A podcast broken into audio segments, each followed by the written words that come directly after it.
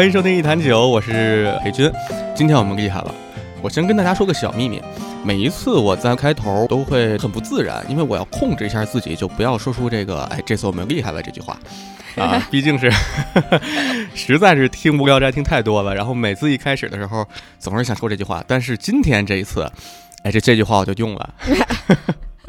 哎呦，哎呀，哎呦，今天哎，今天我们厉害了。今天我请到了一位特别好的朋友，然后嗯，小马，好，大家好，我叫小马，欢迎欢迎欢迎欢迎欢迎欢迎欢迎。那么小马呢是什么样的？是什么身份呢？哎，其实我没想设计这个这个环节，但是就说了呀，那么好玩。是什么身份呢？就是呃，你身份我先不说，我先说一个我那个我今天来的时候想的一个事儿，嗯，就是呃，我突然间没有办法确认我第一次见到你是在什么时候。嗯。第一次啊，好像我也没有办法啊，是吗？啊，是这样，嗯，因为我母亲是特别喜欢看体育运动的，哦，所以说我在想，是不是在十哎有十年了吧？十年，一你是一二一啊，一一六年那个一六年退的。啊，一六年退的。对，你参加比赛拿冠军的那是，那是一，我记得是。现在小马已经开始抓头了，不让拍桌子，那我就拍拍我自己。录之前的时候，小马说过，这个会有就提，我要语无伦次。呃，你是经常会碰到，就如果人们知道你以前是跳水运动员，嗯，然后会呃，就是大家对你的反应会让你觉得会尴尬吗？还是会怎么样？我会定住，你知道吗？啊，就是冠军，就是立马就粘在地上那种感觉，是吗？就是还好吧，其实，但有的时候还是会觉得有点啊羞耻，羞耻，因为可能是不是人们说的太多了，就每个人见到你都觉得都会有有这么一段反应。因为我觉得，个人觉得我是没有这么的值得 被那个什么，感觉大家好像想的就比较厉害或怎么样，其实在我心里其实就是没有那么厉害。呃，来，我来说一下啊，你这是。我我大概念一下你的这个，大概念一下你大概。我今天 来的时候查的，啊，你是零九年游泳亚锦赛 女子单人、双人十米跳台冠军，呃，一零年大奖赛俄罗斯站女子双人十米台冠军。别念了，是吧？哎，这个就是对你的紧箍咒。是的。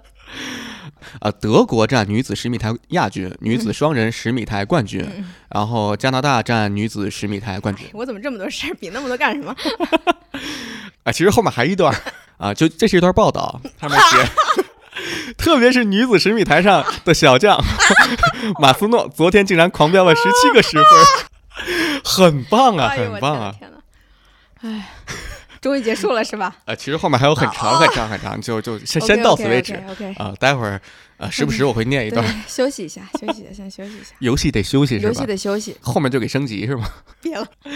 OK，我们现在说的这个一些写 Sketch 方面的是的呃小技巧，呃，咱们实际认识就是呃就是人跟人见面实际认识，我印象中是有一次二胖还是谁提到过，你们好像是在一块上即兴课的，是一个班吧还是？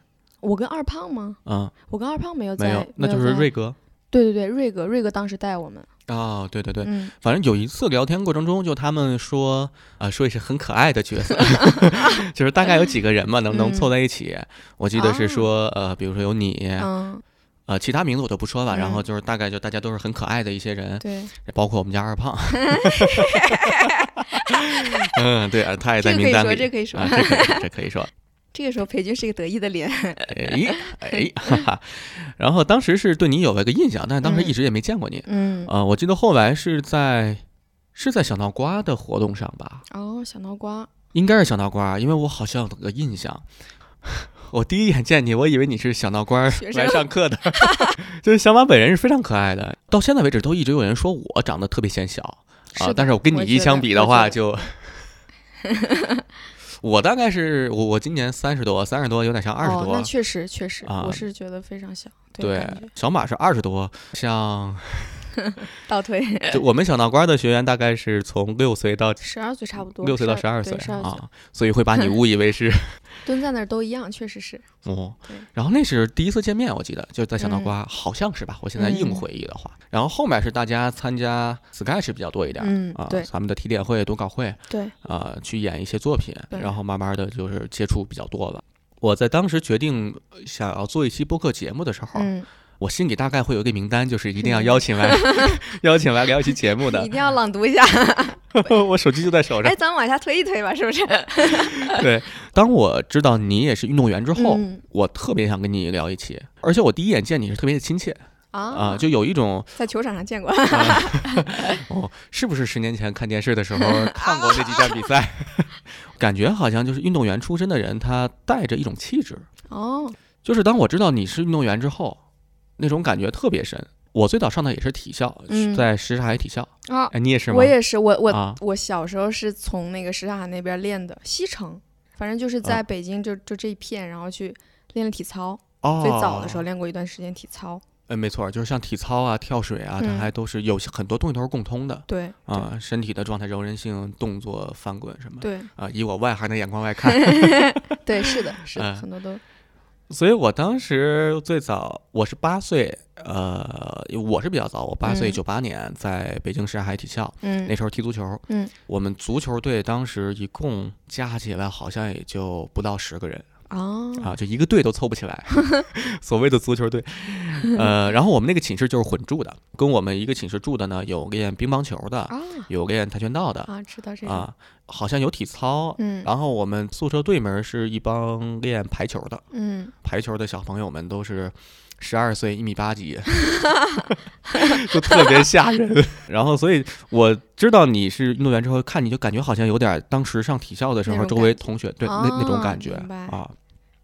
当你见到我的时候，你有这种感觉吗？我见到你的时候啊就跟我说你是足球运动员的时候，我当时觉得你是有一股劲儿在的，我描述不出来那是什么劲儿，你知道吗？嗯就我就觉得当场给你个球你就能接住那种感觉，就是有一种那种劲儿在的感觉。有一股劲儿在，对，有股劲儿，然后就是很啊很扎实，很扎实。，对，很扎实。就我现在在我的那个即兴团队小打小闹里面，嗯，他们说我是蒙古人，蒙古人，我会觉得你特有力量，特有劲儿、嗯，那种感觉。包括你在舞台上也是，比如说你要搬一个东西，嗯，就我就巨大无比的劲儿。我刚才好像感受到一丝丝那个，就是我念你的得奖的那个信息的时候，你的那个状态。为什么？是什么感觉到的？其实也不是羞耻，它就是一种很奇怪，就听到别人来形容自己的时候，嗯，有一种不自在。对，反正想抓个东西。哎，但是你确实是实打实的一些成绩啊，确实是冠军啊。是哦，确实是，也不是自己捏造或怎么样，但是啊每次就是一听到别人的话，我会觉得大了，真大了，就是感觉，啊，对我个人是这种感觉。对，而且在喜剧上有一有一种东西叫重复的力量，就是一直重复，一直重复。哎呀，嗯，你要是一六年退役的话，到现在哦六年的时间。我刚才来的时候还感慨，我差不多是在我是在零六年练习足球这项运动八年嗯之后，然后嗯确定是上不了职业队了，嗯，我等于是退下来的，就只能是自己呃当时还没到还没成年嘛，然后只能嗯家待着，然后到别哭，还有拿点纸，看你感觉不同项目也确实呃挺有意思。你是从八岁到了一六年，嗯对，那你的职业生涯是多少年？职业生涯其实差不多从七岁吧，七七岁岁开始，然后嗯一直到十七、十八，大概十年、十一年左右。啊，那从参加比赛之后呢，大概什么比赛呢？就是呃，比如说第一场正式的比赛，哦，第一啊场正式的比赛应该是在零八零九年那个时候。那相当于也是经过八年七八年的比赛的职业生涯。所以说你是从刚开始练跳水的时候，跳水这项运动是从训练的时候就可以算是进队了吗？哦，他是那种，嗯。就是你刚开始的时候，你刚开始因为也是啥都不会嘛，然后嗯。队里先带你练，然后练的时候呢会看一下你有没有发展的可能性啊之类的，嗯。然后到了大概学到了一年两年的时候吧，那个时候你可以去学一些难度的动作，这个时候就意味着啊，你可能可以去参加一些比赛，那么哦。这个时候呢，可能就会算是正式的入队，入队的时候就算是正式运动员，然后就开始。那其实他就是会很早之前能确认你适不适合这个项目，就他会有很多硬性的一些，比如说身体的柔韧性、协调，是吧？就就在很小的时候就可以看到。对我，哦我我不太清楚足球，我嗯觉得足球是不是你到队里面，教练也会有对你的一些体能啊之类的一些选拔之类的，对，是的。是吧？不过足球它有一点，我踢球那会儿呢，就是属于一种呃交学费，交学哦费，然后你就能上。上面呢我就教你，但是能不能进队呢是需要考核，可以到各个俱乐部，各个俱乐部的规则可能不太一样，嗯，但是大概都是经过一系列的测试，然后嗯试训，对方会告诉你适不适合留在这里，如果留在这里了就留下，才算是进入职业生涯，哦啊否则之前就算是一直就是自费学习。哦，是这样是。这么一个状态。而且足球这个东西，它的硬性要求真的，它它不像 它不像跳水跟体操。怎么了？唱起来了，笑死我了。他不笑，呃，所以今天看起来我是很紧张，咋回事儿？今天可能刚才没咳，哎，没咳舒服。好，收，太难受，太难受。加油！加油是什么鬼？好，就是、呃、回来回来，就是感觉这个，嗯，咋了？要不然先笑会儿，先吃口，先吃口面包。你把巧克力那给我。喝口水，喝口水，喝口水吧。笑死我了！你这我一听笑死了。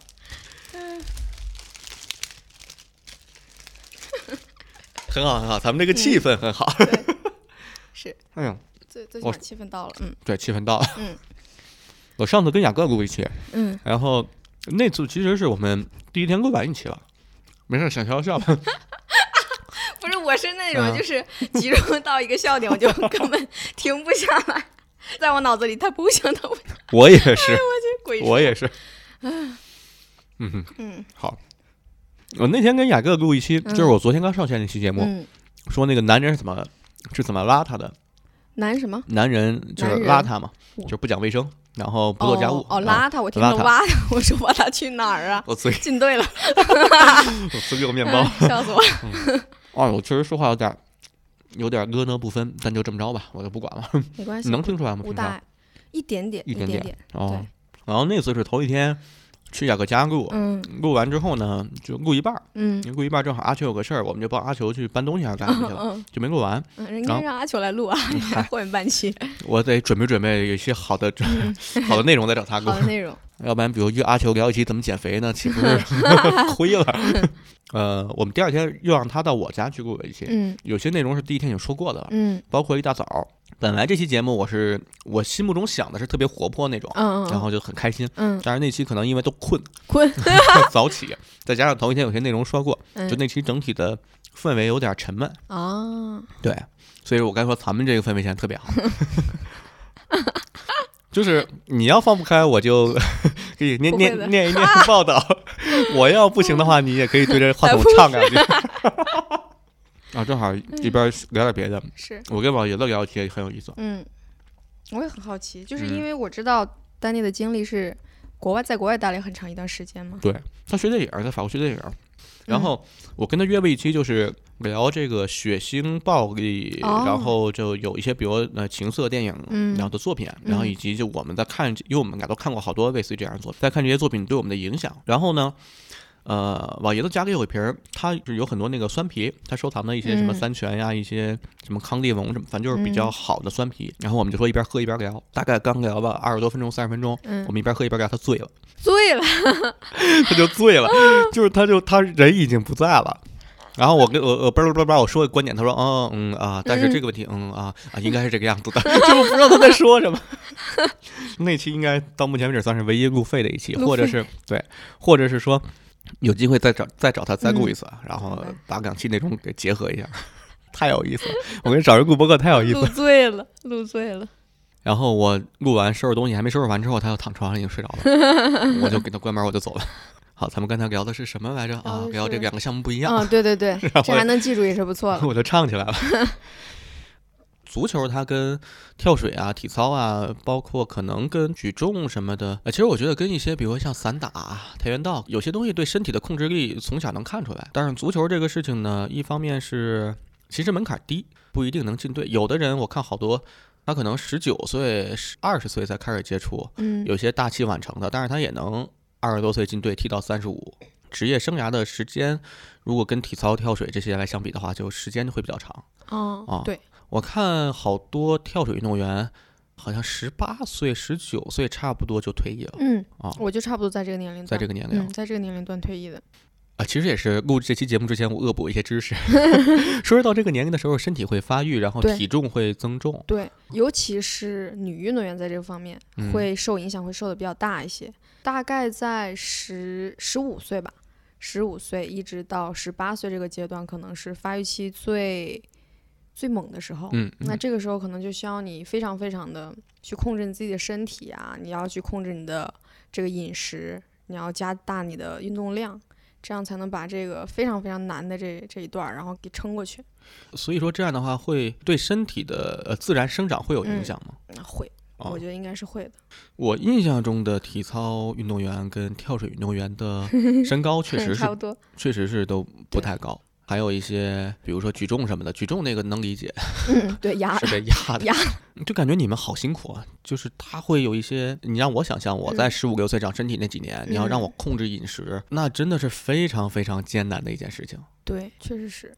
所以这个时候呢，我们就会一定是不让你吃的，一定是很多东西你是没有办法正常的去吃或者是怎么样，你要控制嘛。这个时候我们教练也会给我们加码，不能吃，不能吃，啊每天称体重。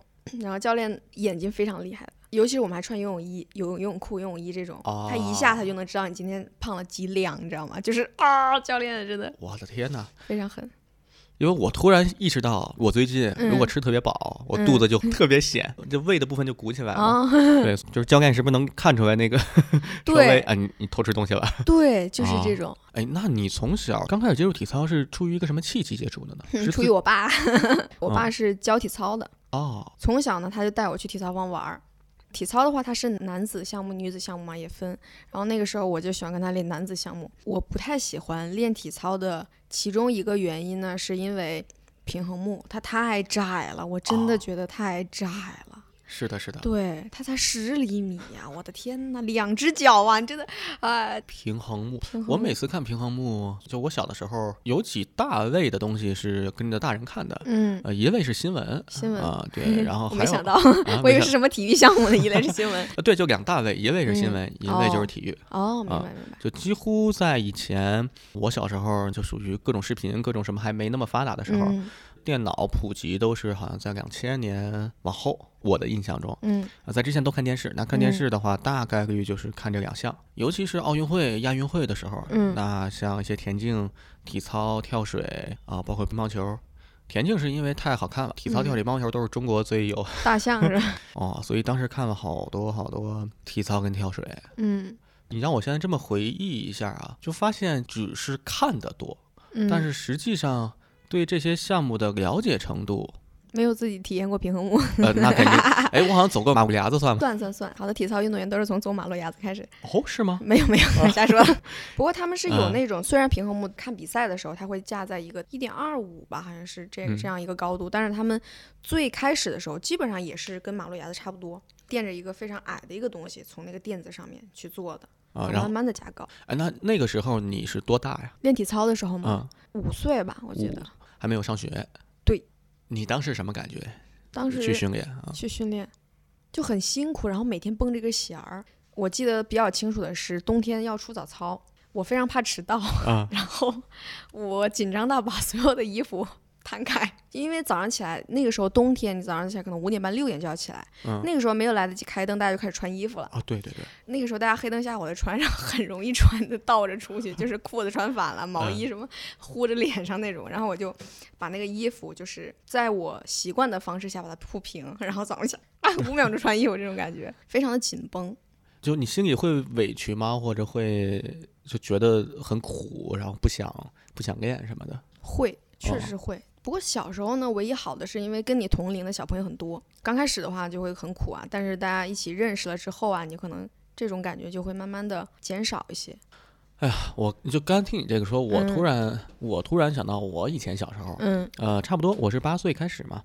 呃，石海体校它是有那个每天早上都是要跑圈儿，然后那嗯种早操什么，也是是很早。对，我印象中最苦的好像就是体操算一个，嗯跆拳道算一个，就是那些跆拳道、散打、武术他们都算，他们嗯是起的最早的。基本上像那时候冬天，感觉他们四点之前就已经出来跑步了。就是不知道，就我会有这种印象啊，不不知道哦是不是真的、哦啊，可能是时间太长了那个印象。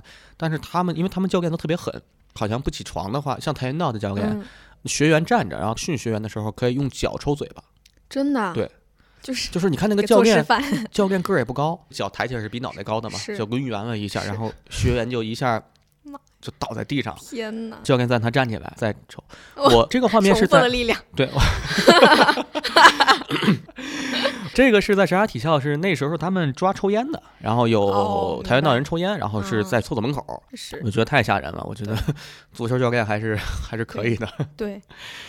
跆拳道啊教练如果真的是教训队员的话，那应该嗯。非常非常的狠了，就。然后刚才说那个说早操，我是我刚开始练足球，我特别委屈，哦，啊。是吗？是是哪种感觉呢？就是因为我其实也并不是我自己特别想练，嗯，啊。但是你说玩球的话，小男孩肯定都爱玩球，嗯。不过玩球跟练球是两回事完全两回事儿。没。错。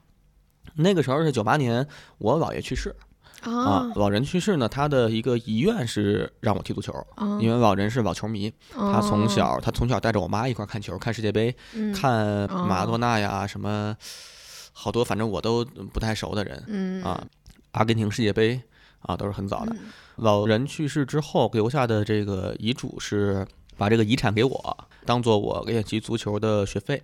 哦天哪，然后 我就压力的感觉。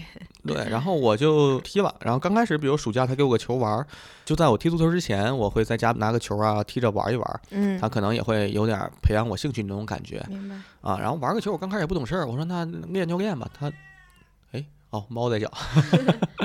对我说练就练吧，我就嗯踢。但是进了球队之后，发现事儿就不对，事儿就不对。严重了，不 跟跟想象不太一样。我进队的时候是夏天嗯啊，夏天还好，出早操什么各方面他算能克服吧。大嗯概六点起床，后来大概是五点半左右起床，就六点嗯之前。那个时候就以前也没怎么经历过住校，像你说的早上起来要出操。夏天还好，到冬天的时候是真冷，穿衣服特别痛苦。对，你是把衣服放好直接穿，我是我到后面是穿着衣服睡，睡啊，就直接把冬天衣服嗯穿好，穿好直接把被子把被子一掀就起来了。呃对。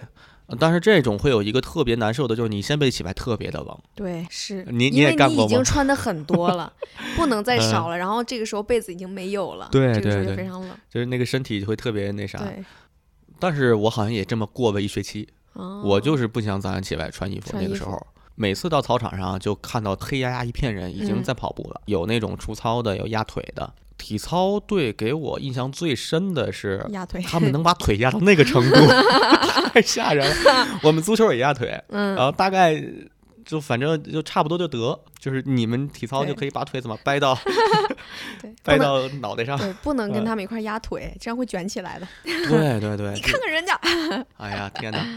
然后每次我们就一直在跑圈儿，体操的、跆拳道的、嗯武术那些的，就都是在先跑，跑完嗯再去压，啊，压完之后还还要干什么？是吗？压腿啊啊就你们每天早之类的，反正啊就是各种各类。对，对对对，光拉这个筋就得就得有有一个时辰左右的样子，一个就是时没有。没有那么多了，就是就是因为对你是这个最近写什么古代本了吗？一个时辰的样子，两炷香吧。就是因为这个技巧性的一些那种体育项目的话，像跟体操、跳水啊，什么花样游泳啊，什么什么花样滑冰啊，这种对柔韧性的这种要求就会比较高，所以嗯可能你要事前一定要压得很开，然后才才能去做一些动作。对对对。然后我们足球跑完步之后，大概就是吃早饭，嗯，吃完早饭去上学。你们是什么流程呢？我们是那个，如果是上学的话，嗯上学就贼开心。上学的话也是，就吃完早操，然后吃个饭，然后就上学去了。上学对我们来说就是休息，啊，是的，对吧？嗯就是休息，就是休息。真的是休息。哎咱俩都露出了那种 不堪回首、那种苦大仇深的。是的，是的，那种感觉。嗯。上学就是休息。我那时候是上午上学，中午回来吃饭，午休完了下午训练，下午就不上课了。对，是这样的。嗯，那你们半天的时间多吗？还是说，就是说一一周有两到三个半天，其他都是全天训练这种？我那时候小吧，我那时候嗯上小学三年级，周一到周五全都是上半天课，啊，然后六日的话是全天训练。哦，六日反倒是全天训练。对。哦。哎，我想想，我印象，哦，不是不是不是，六日回家，哦，六啊六日休息哦，嗯，就等于是每天训练一下午，嗯下午训完练之后，呃，回去收拾收拾，洗个澡，吃个饭，嗯，晚上的话可能会有一些什么娱乐活动，那时候记得有什么录像厅什么，反正放电影什么之类的。啊现在就你上在什刹海的时候还有吗？没有没没有没有这样的活动。啊对，我们那时候，哎呦天哪！我是我第一部鬼片是在 是在 体校看的，就是特别老那种僵尸片，就你现在看的觉得僵尸先生吗？还是什么？是那个一个香港陈小春他们演的哦啊，一个一个丧尸的一个片儿，就是反正也挺恶心的吧，因为那个时候还对于作品的尺度没那么严格，真的是啃个什么人手人脚，就他能直接演，对他能直接演，没有一些审核那么严格，对对对。然后我当时看完之后就吓得就手直哆嗦，哦、太吓人了。那时候也还小对吧？还小，八岁吧，八八岁。然后我大概从呃，我一直到上初中上下吧，我都不敢在晚上上厕所。对，是有这种。就因为之后还看了好多别的。嗯，是。哦。我们闲着没事干的时候，喜欢大家一起分享鬼故事。尤其是那种，就我印象非常深刻的，就什么说厕所里会伸出来一只手啊，对对对对对，什么红色高跟鞋，什么红丝线之类的，一定是在晚上出现的那种。对对对。然后上厕所都不是一个房间，是两个房间，也成群结队的上厕所，就完全不敢上厕所已经。哎，为什么？就是唐凯，我想想差了几年，你是几几年在什刹海？在什刹海零几？零。零四年练的跳水，那可能也就是在零二年左右吧。零二年左右，对，零二年左右，对。那确实间隔间隔不长，就是我是九八年在那儿，你零二年在那儿。对。那这四年这鬼故事的，对，鬼故事的传承没断。对。等以后有机会，以后再碰到新的新一代的运动员，我可以问问他们。对。鬼故事还是不是那些人？哎，就好像在那个小的时候，七八岁、八九岁的时候，就是一种又害怕又好奇，又想听又想找又想看的那种心态。而且你还承受不了这个结果啊！对，承受不了，就真的能被 就一下是很多那个还是比较粗糙的一些呃手法，比如说突然一下一个音乐，然后转到一个鬼脸，就类似于这种方式。对，他当时就一下吓一跳，而且这个画面能在脑子里留一学期。对，哦，一闭眼就是不敢睡觉了，已经。对。一熄灯，然后看那个远处那个，比如说对面床的轮廓或者门的什么，感觉就是个。对对，我们是睡那个上下床啊，对，我睡在下床，我一睁眼我就觉得那个脸就在我上面，然后睡上床的人他觉得房顶有脸，然后这一屋住不知道住了多少个人，就是太可怕了。然后有的时候看半天说不行不放心，起来摸摸一摸那个 床，哦没有吧？是木头，继续躺下。而且那时候晚上睡觉也是一熄灯肯定睡不着。啊，然后聊天儿，说一些，哎呀，我们那个时候因为差别太大，好像聊的东西我都加入不进去。嗯，就我们我那个寝室不仅仅是项目不一样，年龄也不一样。啊，年龄也不一样。对，我应该是倒数第二小，最小是一个六岁的孩子，六岁那小孩是练武术还是练什么？最大应该是上初一还是多少？反正我上三年级。想想也挺逗的，感觉想象你们。如果是全宿舍不同年龄段的人一块坐在那儿看 鬼故事、看啃手，他会很讨厌，就大孩子会吓你啊，就他们其实已经已经多少有点对，有点免疫，有点不太害怕吧，他会给你看。而且我们走夜路的时候，嗯，哎，我就碰到过特别讨厌。我我们那时候食堂，然后跟宿舍，嗯，跟训，反正都是有一段路就要走的。嗯，在走那段路的时候，有时候大家一块打饭，打完饭往回走，就打在饭盒里，有时候拿回到那个寝室吃。那些大孩子就特别讨厌，他说：“哎，你看前面那个灯啊，怎么在飘啊？那底下是什么东西啊？啊，他来了，他来了，他来了，他来了，就特别欠。然后，但是我是真害怕，我就我就嗷嗷叫的往回跑，我说啊，就往回跑。大孩子是会这样，因为他有些东西他自己是懂的，嗯，但是他他就会来，哎，他就看你这样，他就会觉得很好，很好玩。对，嗯。然后等我大了之后呢，我就 传承。那倒没有，那倒没有。等我大了就不在那了。我的，我去了很多地方。我去了，哎，我看你好像也是吧？比赛吗？还是怎么样？学习的时候，学习训练的时候会有，会有，会有几个地方。嗯，怎么说呢？你你如果训练的话，你会去过？我是这样，我最早我三年级刚开始接触足球的时候是在什刹海体校，然后上完半年之后呢，我从什刹海去了深圳。啊，深圳，深圳，当时那个队还叫深圳平安。哦，深圳平安，对，还很早很早。完了，在深圳踢了半年，又回到北京。嗯，当时是在东四环那边慈云寺，现在那个地方都已经拆了，都已经盖楼了，整个那个球场都已经是小区了。一个叫国安三纺，就那边是那个过去老的一个纺织厂。嗯，啊，就是那纺织的纺，什么第三纺织厂什么之类的吧，反正大概这个意思，挂一个国安的名字，国安三纺，在那边踢了有。几年是两年一年，然后我就去了。等会儿啊，我记忆有点 迷幻哦，对，一直我在那儿呃上到初一，然后一直也是在国安三坊那边一个训练的状态。嗯完了到初一之后，因为感觉在那儿踢踢不出来，就是它嗯就是一个挂靠国安的那么一个。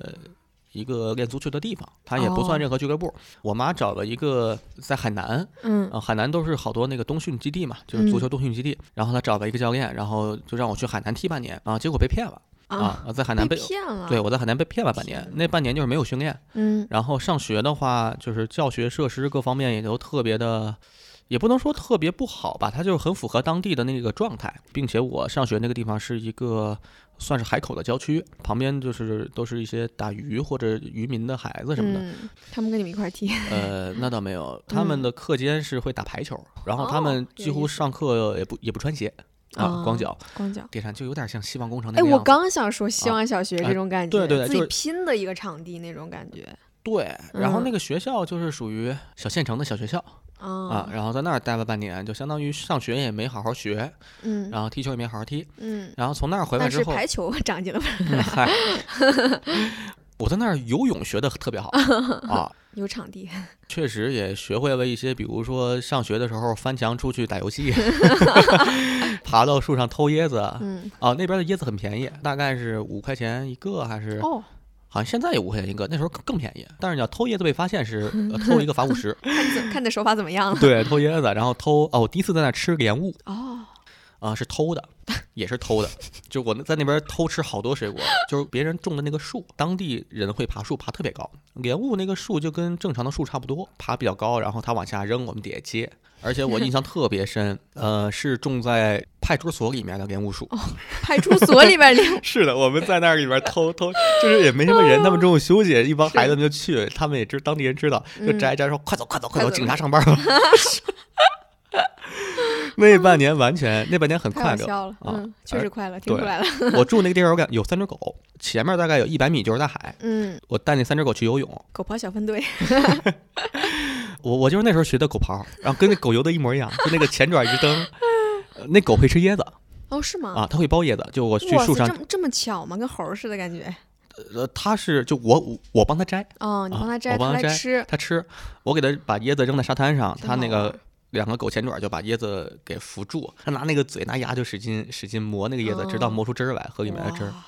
那半年真的是非常的，就我过得跟野人似的，但是很开心。听起来就很快乐。对，回来之后说这事儿不行，就足球嗯你这嗯就不能这样啊，然后就去杭州绿城踢两年。哦，那个是跟俱乐部在一块儿了，嗯我们跟俱乐部就是在一起，俱乐部在这边，那个足校是在另外一边，像一些设施啊什么的，反正每天都能看到他们在那儿训练。嗯，那几年好像杭州绿城还挺厉害，成绩也还不错。再之后就是又回到北京，最后去了几个地方，一个是北京天坛体校，然后一个是在最后去了当时叫广州医药，就哇真的好多地儿啊对全国巡回了都开始呃。差不多，然后去练呀，去看。嗯，当然到最后因为这样那样原因，反正都没进去。哦，十六岁的时候就，嗨，这事就算了。确实是为这个事情努力的非常多，我觉对得各种的去各种的去找。对，我在想一个嗯问题，有没有可能是中间就是因为间断的太多，而且每个俱乐部的风格都不一样？啊、有很大原因，嗯，有很大原因，因为足球其实说白了是一个呃很典型的团队合作的项目嘛嗯、，对，啊，它非常就跟咱们现在演即兴似的，嗯，呃，一个团队的人大家熟悉，然后大家配合。对对，啊，我像我这种换来换去，其实一直在不断的适应新环境，嗯，对，然后再加上一些年龄差距，我是属于正常上学的。当时在杭州绿城踢的时候，应该十三四岁，然后其他从山东、安徽或和东北那边儿来的，嗯就跟我上同一年级，我们同一队的，但是他们都是十六岁左右，十五六岁嗯就比我大两岁。这个年龄段儿小朋友的这个身体素质是差别很大的，就比如说身体冲撞啊、抢球啊，哦，然后体力啊，它是两个概念，它跟现在差两岁是不太一样，所以好多东西就我也跟他们配合不上去，嗯，有些场外因素。是男孩子的话，确实不同年龄段他那个体能的这种身体素质可能不太一样。对，我在换不同环境的时候，嗯其实第一位的想的并不是说怎么把球踢好，而是有点儿，因为都是男生嘛，足校嗯几乎没有女生，都是男生，嗯天然就带有一种氛围。摆在我面前，第一个我要面临的问题是我怎么在这里确立我的地位，我怎么能。啊，有点像怎么能活下去那种感觉，嗯就有点像监狱或者那种，就它有一套规哦则，我就一直是在算是有点对抗性质，是对于这个环境，还是说人际关系方面？都有都有。环境、人际关系怎么能证明自己，让大家嗯。认可，或者是某些时候就是直接的武力，就是会打架嘛啊，我们会打架，然后会做这哦。些事，很复杂的一种，尤其像男生十几岁，在那个时候会很推崇武力，嗯，是、是会有这种感觉。我也经历过，在队里面，有的时候男孩闹矛盾，嗯。就是在一个房间的，大概一分钟之前在喊，一分钟之后，咚咚梆梆就嗯开始了。男孩是有的时候，就是你拦架你也不敢拦，对呀，啊，那那你肯定不对敢了。对，我们他就他会有一种两个人打架，一方面是我要跟对面这个人对抗，嗯另外一方面是我在跟他对抗的过程中，周围的人都在看着。嗯，我通过这个事情也可以确立到一些我的地位啊、哦，就他是有这么一个状态在里头。明白，我们最严重的一次啊，当然那个是涉及到一些霸凌跟反抗吧，就是压嗯抑已久的反抗吧。呃，是门将这个位置。哦，对，足球还会抢位置，就后卫啊，然后中场啊，门将。门将是还挺典型的，因为就两个门将嘛，一个主力，一个替补。嗯主力那个门将他会一直欺负替补啊，他哦大概是反正那个人也不怎么好吧，大概会有这样竞啊技、竞技体育之间的这种，是的。完了，大概积累的时间长了，有一天中午，我们上午五节课，第四节课的时候，那个替补门将就跑出去了啊，他们在教室里发生一些摩擦，那个替补门将跑出去之后，据后来说，听那个食堂师傅说，那食堂师傅正在切菜。就那个替补直接跑过去，一把把菜刀抢过来哇，这么猛啊！是的，天哪，然后转身就往教学楼跑。那个师傅吓坏了，但是师傅就是师傅追不上，师傅肯定追不上，师傅的体型估计也是个，就我脑中啊想起一个胖师傅使劲 追，吓坏我了，就是追不上。然后那个替补就从食堂跑到教学楼，嗯爬楼梯上到我们是三楼，蹬得很快，上到三楼。我当时正在那个教室外头，跟他关系还不错，我见他，我就看着他觉得不对劲儿，但是也没什么，也没意识到，他从我身边就过去了，也没看清楚他手里拿的是啥。嗯，他进到教室就砍了那个主力门将一刀。哇啊，真真猛着砍，呃，对，就是他那一刀下去，就是冲着已经失去理智了，就、嗯就已经是情绪上头抢种状态。菜刀的那个那嗯个时刻，应该就已经对，完了，整个过程中，呃，他是冲着脑袋砍的嘛，天然后那还好吗？那呃个就他主力主力门将旁边有一个人，就嗯拉了他一把，哦，所以那个刀就整个从锁骨、肩膀，然后一直到肚脐，一刀下哦去。天哪，背了个包似的，我的 是的，是的。妈！我天哪！后来就一个去呃送医院，然后嗯一个就被警察带走了。这是我经历最严重的一次事故那那他的安全还好吗？就是后来那个门将就也痊愈了，回来也正嗯常能训练，休息了很长时间。就算是旁边拉他那个人救了他一命。对，啊真的是这样啊。是的，天哪，这个事儿就呃就很吓人。嗯这个事儿当时给我一个启示，呃，其实我觉得它对我的影响还挺大的。我对好多事儿都没有那么强烈的情绪，情绪化、负面情绪冲起来会冲动怎么样？嗯，在这件事儿之前，我有点那个样儿。反正霸凌与反霸凌吧，我有被欺负的时候，也有不是东西的时候。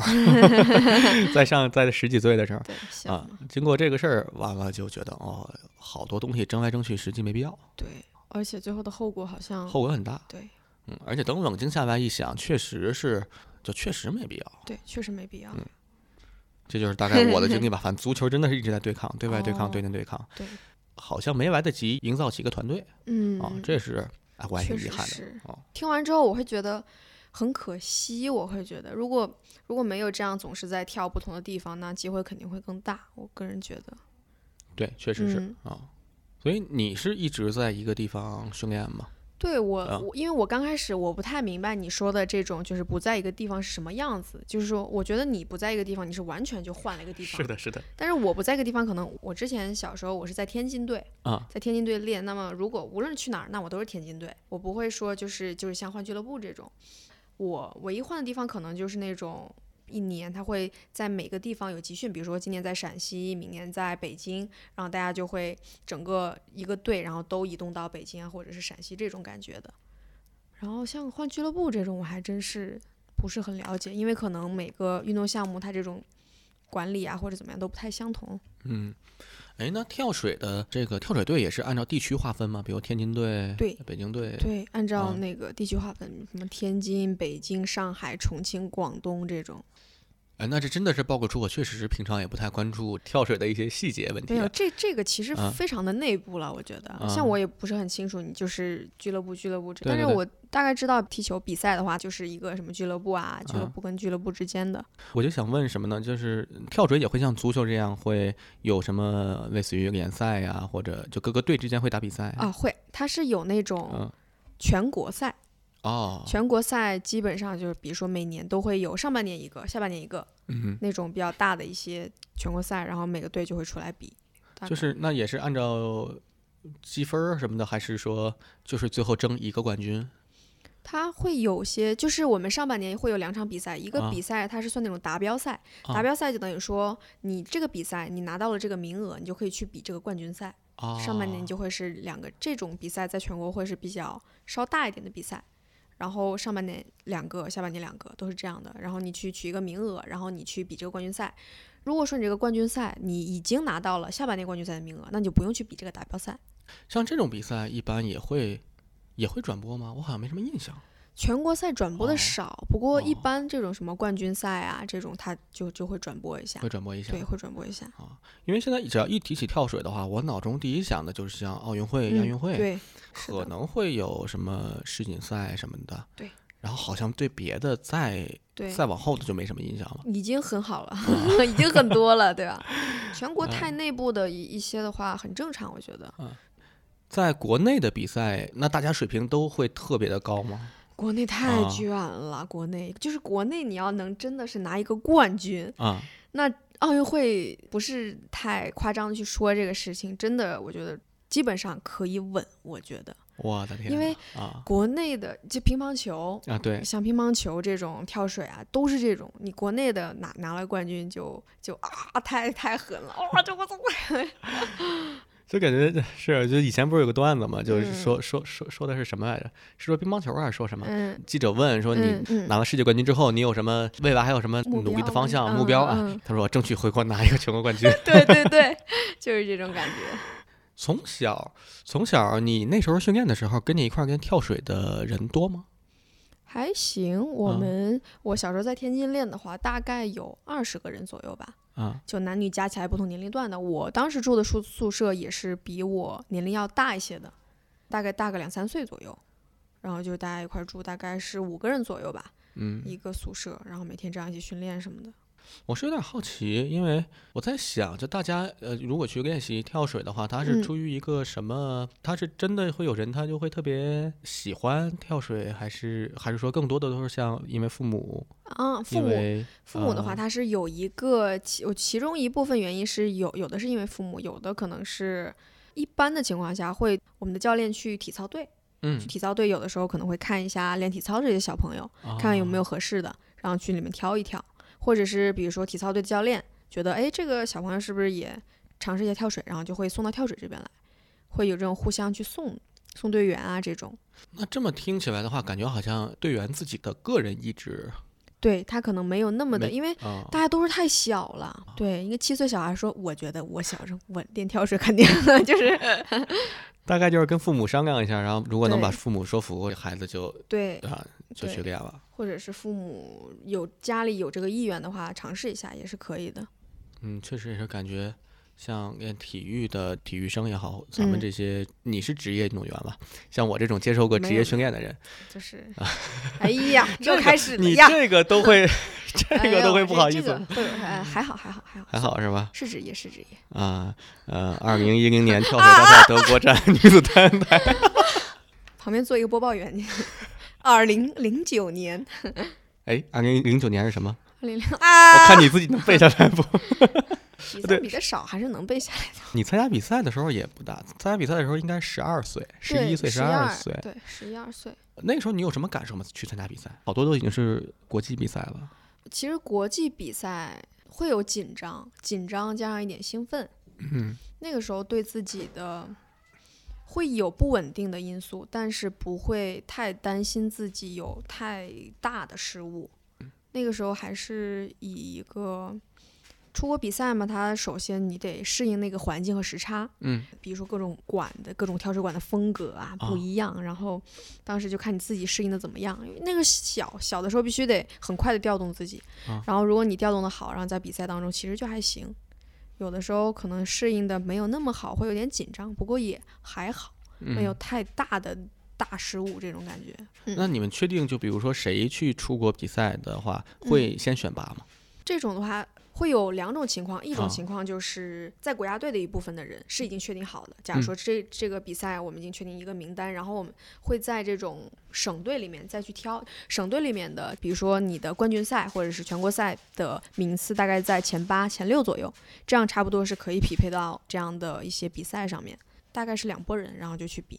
所以当时你去比的话，你是就本身就已经是国家队的名单里的了。对，因为是啊零九年比完了那个亚洲锦标赛之后去的国家队，然后那段哦时间就基本上这些比赛是在北京那段时间去比的。刚才好像是听那个猫在扒拉猫砂是吧？那是猫砂声音这么大吗？呃，没事儿，待会儿说明一下吧。说明一下。哇，就感觉在我十一二岁的时候，嗯，我感觉我还啥也不懂呢。我我觉得这啊个其实，我觉得不能这样说。我觉得，因为啊你想练跳水的话，他很小的时候就需要去练了，所以你嗯在十一二岁的话，其实练跳水的这一大片人，基本上吧，可以的话或或怎么样，就是算是中偏上一点水平。大部分的有些人都是这样的。我觉得很多朋友都会跟我说，十一二岁的时候我还啥都不懂啊，怎么怎么样。但我但我是觉得，就因为我练了跳水嘛，所以那个时候。就是有一个自己很擅长并且做的很好的事儿，就会有一些，它应该算是你专业领域，你很有自信的事情嗯，啊，所以就不会算是吧，可能啊，可能我在我的视角，就是大家在说这个事情的时候，因为我我我，因为我想说的是，就跟其实就跟大家学习一样，就上课啊或怎么样。那跳水的话，可能对我来说就跟大家一起上课是差不多的，就每天在做的这件事情。那会出现就是比如说出国，然后到换个环境，以前也嗯没出来过，然后嗯会有那种好奇或者其他可别的什么情绪啊，可新新奇了！鲜哎呀，我的天呐，嗯首先，我觉得就是出国比赛的时候，第一个就是那个味道，嗯，就是到了国外的时候，给我印象最深刻的是到了那个机场，到那儿就是国属于国外的那种香水啊或者什么就会扑鼻而来，哦啪一下啊，然后就是对国外的食物非常好奇。哦有些他们的那些牛肉啊或怎么样，都是带着血丝儿然后去切的那种，就是对食物啊什么充满了好奇。住的一些地方，比如说住酒店的话，他们那些装饰大灯啊，什么电视一开都是国外的一些广告啊，什么什么都听不懂，就在那儿开着电视在那咯咯乐。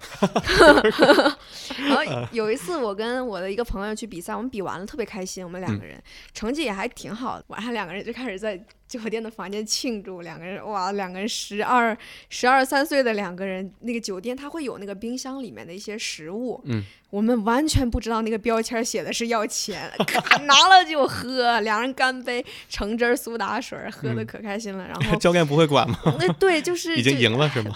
就是最后结账的时候，啊我们的那个翻译就说。这个三零二房间怎么比别的房间多出去一些费用？我们就、嗯默默的，哎呀，说你看我们的肚子 重了几两，笑死了，太有反应。我是没有在那么小的时候出去过，我后来出去就岁数就很大了，不会有那种感觉。嗯，哇，那个时候确实小。我记得比较深刻的时候，是我小时候刚练跳水的时候，嗯，猫叫的好像人，它好像跟你说话，喂来喂。那个时候我们第一次去到跳水馆的训练场，它会有陆上训练和水上训练。啊。当时我刚到陆上训练的时候，我看所有的小朋友的头发都一样，跟你现在一样、是寸头。啊，对对，寸头，然后我想哇这么酷啊，然后我一直以为大家都是男孩儿，嗯。然后到下水大家换了衣服之后，我说原来还有女孩儿，就是头发都是那么寸寸的一点点那种嗯感觉，所以导致出国的时候很容易被外国的阿姨拦在厕所外面。哦，你不知道怎么解释，然后这个时候翻译就过来了，girl，然后你再进去。哎，所以说发型会影响那个跳水吗？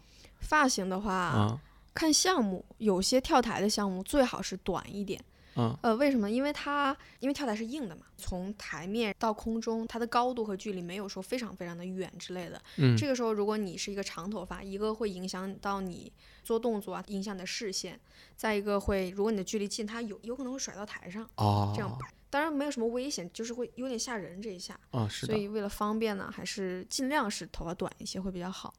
哦，而且我看跳水比赛的时候，嗯。我就特别特别会有一种想象，从跳台跳起来，然后嗯。会转圈的时候，哦。会不会砸到碰到那个台子？有、啊。有这这种可能性是有的，就啊。是你一个动作没有掌握的非常好的时候，你有嗯。可能会有这样的情况。我那那个受伤，如果是脑袋的话，就受伤会很重。那队医就加油吧，你你们碰到过吗？训练的时候？会有队友啊。有过，有过。会有队友有过，然后就是当然没有很严重，但是你啊下去之后还是会比较危险的，还是需要去。救啊，或者怎么样，会有啊这样的、那肯定需要对对对，你说我没事儿，我自己能可以。教练一看又下去了一个起不来了，我再去体操那儿挑一个，又该进货了。该进货了，什么拎着一篮过来了，太笑了，好吓人！就是我我会有几个那种狱笑话，我又该挑人了。对，以前就看一些东西的时候，就有时候会有这些想法，比如说跳水会不会碰到台子，危险的危险的行为。然后像田径那标枪会不会扎中人？扎中人啊，对，对好像之前有一次就扎中我一个啊我是足球的话，我会觉得崴脚之类的那种绊着的，然后突然一下拧到膝盖这种，我也啊觉得挺、嗯，腿啊、腰啊什么的，应该都不太就在我面前骨折的就嗯有两个人。哇啊直接抢球之类的吗？对，而且有一个是我正好在场边，我嗯是替补，嗯我在做热身的时候，嗯然后他们两个人抢球，然后一个人嗯摔倒，然后嗯拿手撑一下地，然后这个手就折了啊啊，这就很吓人。然后你你的反应天哪，机会来了，我就开始更 更热烈的开始热身，哎，教练做那个热看我看我，啊，这个位置这个位置我也可以踢。还有一次是我带球，啊抢嗯我，他铲球，嗯我给他一晃，然后他正好就铲住我刚才在那个位置，腿折了哦天啊，就是就特别吓人。然后反正。呃，怎么说呢？就是那就很近距离的看到那嗯。种，因为骨头的伤的话，尤其它会有个角度，那是特别就是很吓人的，对那个哎呀感觉，就不行，然后看着那个那哥们儿就在那，哎呀不行了不行了，不行折吧折吧，他他自己会喊，自己他自己喊，然后不行了不行了，折吧，折了，而且那一瞬间是没有那么疼的，咦，但是我觉得但是马上他那个疼痛是之后的，马上就会很那啥，就是面前的人给面前的人那种冲击，应该是非常吓人的。太吓人了，太可怕啊了，太可怕了，而且反正很多都感同身受嘛，这些东西是的。在运动上，那你踢了，我觉得多多少少就是也是踢了八年的球，对吧？嗯嗯，那有严重的伤吗？到现在会一直疼的之类的地方？我的迎面骨上，等会儿啊，就啊是小腿小腿骨，知道知道，小啊腿前面这个地方。我看一下啊，我右腿的这个迎面骨，嗯就是这个地方，你要嗯这么往下捋，呃，这块儿是以前骑自行车摔的，这是个伤疤，倒没什么。嗯伤到骨头的是这个地方，这儿一个圆点儿，哦，就是你如果这么捋过来的话，小腿中间这小腿中间这个点对嗯就你正常捋的话，那骨头前面是有一层骨膜的，但是这块儿是没有骨膜，那踢骨膜没有就是磨的吗？已经没有呃了吗？是当时受一个伤，是摔在一个什么地儿，就是好像被门柱硌的，哦天哪！门柱是呃，就是门柱，门球门，啊，球门，直接一脚上去了吗？呃，不是，我是摔在了门柱旁边，然后那哦个腿呢，就是一个腿贴着门柱摔到了。就比如说你拿根甘蔗，你不是嗯要给它折断，拿拿那个膝盖一顶它吗？天哪！就是那迎面骨那样甩在了那个门柱上面吗？不是甩在，它是就跟门柱贴着，嗯，但是会有一个你那种踢甘蔗的那个力，它是磨掉的。就如果力气再大点儿的话，就可能就嘎嘣儿就折掉了天，啊。但是这个骨膜现在是没有的，这块儿是一个坑。疼吗？疼啊！就是我当时没有意识，没有意识到自己受伤了，嗯因为腿什么都还好，就嗯是有个疼痛感，嗯，然后疼痛感也是一个很剧烈的疼痛，然后就嗯木、就木了，然后觉得没事儿，我站起来，嗯站起来走就左脚站起来，右腿走一步就跪在地上，哦天哪！呃，就是那那岂不是要用拐杖？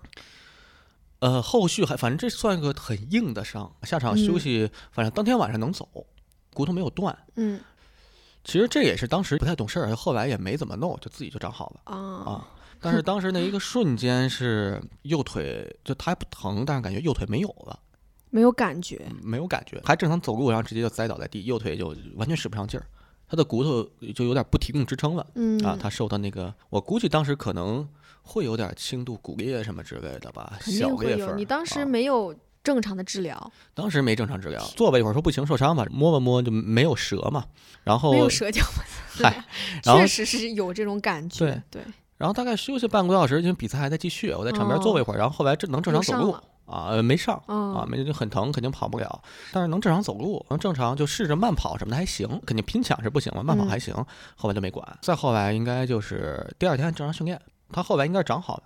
还还是小啊。如果大一点，真的很麻烦了就。一个是还小，一个确实也是反映出来有好多我那个时候去上的好多足校，它的各种系统没有那么完那么善。完善，啊所以没有办法去给你做一个系统的治疗。对对对，其实我作为小朋友的那时候，我不知道发生了什么东西嗯啊，我大概就觉得哦没什么事儿吧啊，但是就后来大了之后，现在嗯回忆起来，那其实这还是挺严重的伤。对我前面问，就是你现在的话会疼吗？就是比如说，我知道有些嗯。运动员，比如说伤有腰啊、膝盖什么，他到了阴雨天的时候，他就会很疼。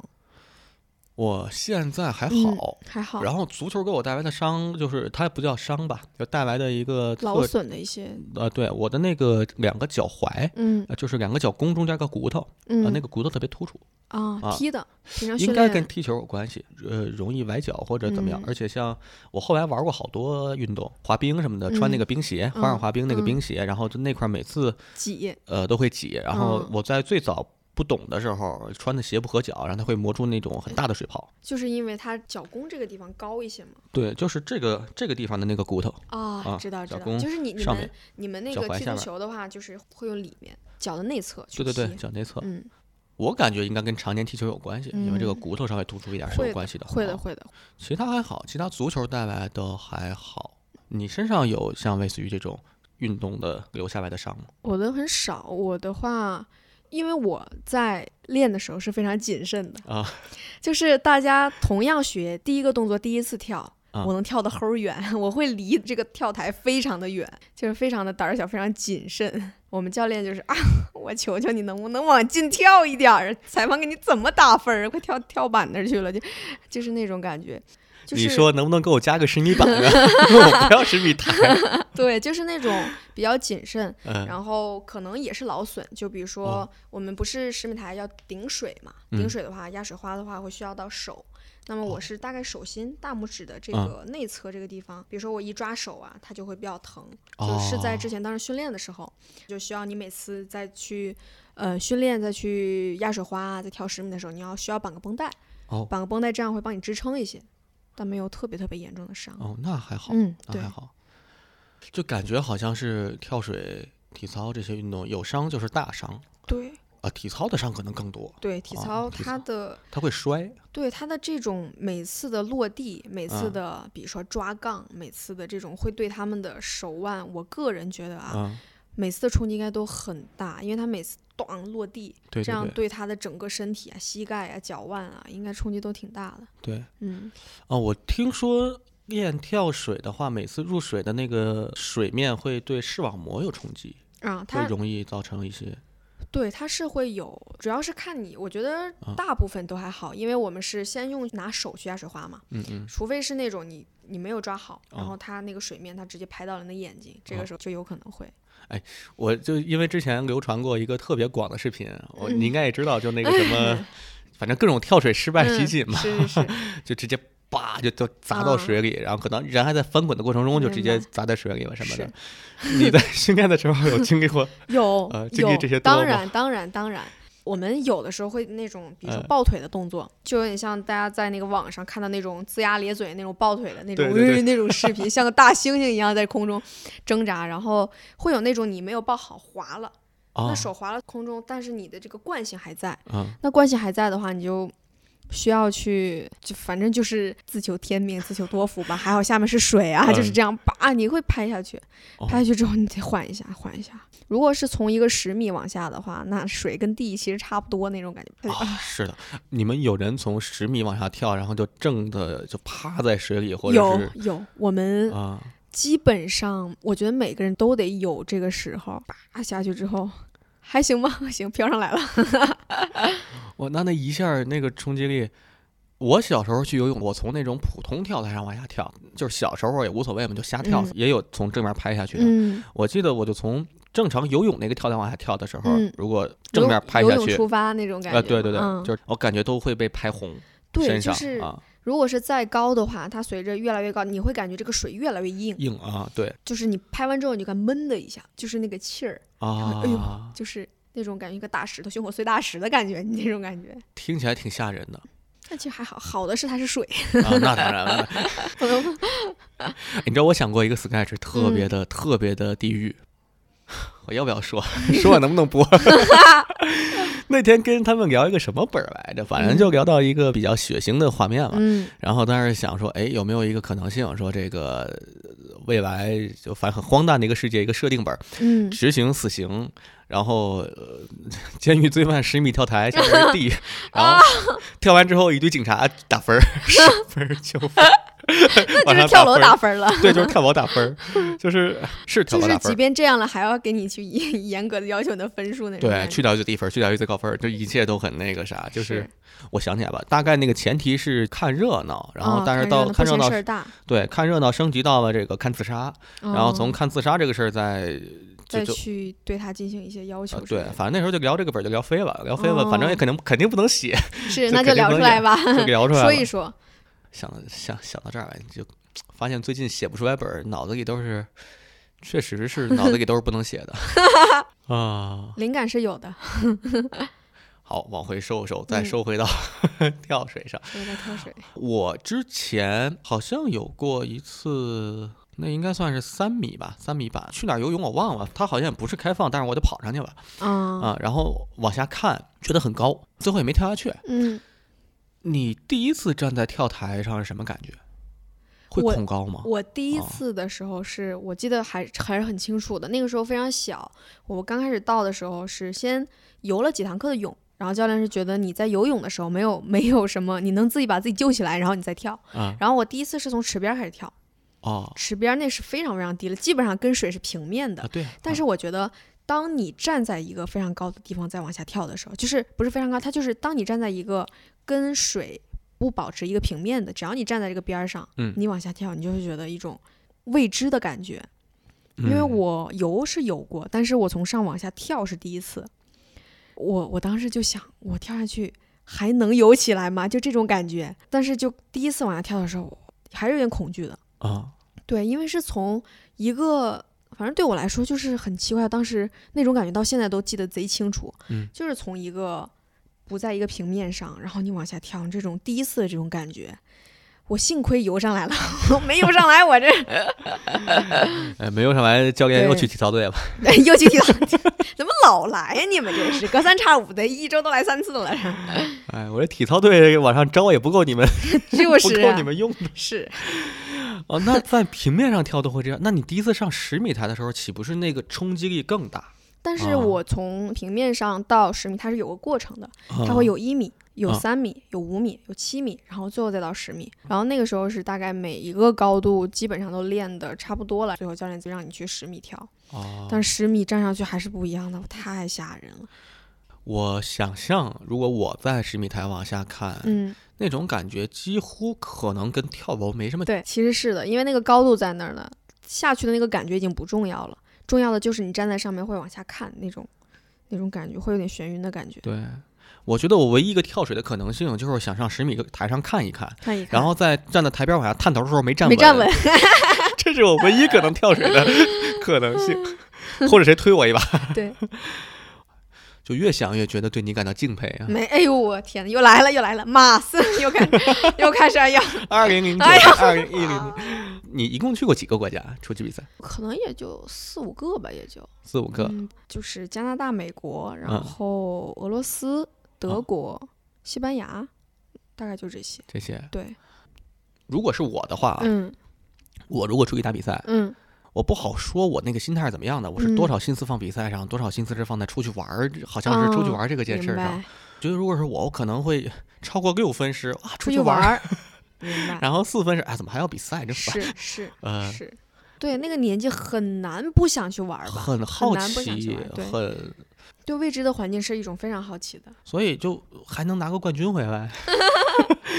可能是因为那啊种环境吧，因为大家那种配置就会很难让你去更多的心思在玩儿上。就比如说啊，你看到教练，你就哎得练了；你看到队友他啊，要内卷了，就是这种感觉。因为啊队友跳得非常好，每次出去比赛可能派两个人，啊两个人同一个项目。那么如果说你到了同样的水平，可能就要去跟他竞争这个冠亚军的这种感觉。嗯嗯，嗯。所以是这种，我们也会比完了之后让我们去玩儿，去嗯。当地的一些比较有名的商场啊，然后去一些景点儿去逛一逛。我问个问题啊，嗯嗯，就是呃，基本上到最后竞争的都是队友，会影响两个人的关系吗？我想一下啊，啊，我觉得多多少少会，会，我觉得多多少少会，就是啊平常训练的话不会那么的大，但是当你到了这个比赛场上，我觉得尤其是临近这个比赛，你知道我要跟他一块儿去了，嗯，那这个劲儿可能就暗中叫起来了。就是假如说在一个训练馆，我看他跳成什么样，水花就这样是吧？然后我就会有这种感觉，这个呃这真的，我觉得一定会有，你不可能坦然到那种那种，嗯我是我是做不到。我反正哦如果真的是这个队友的话，我可能会稍微的有一点点这种感觉，嗯，完全没有的话，我我是做不到的可能。但是这这段时间过了就好了。就没事儿了。，对，如果是这段时间比较紧绷的话，那我觉得是正常的。哎，那在当时呃，比如说两个人比赛争夺冠亚军，嗯，然后争夺完了，嗯就比如说你是冠军，他是亚军，嗯 回家打一顿。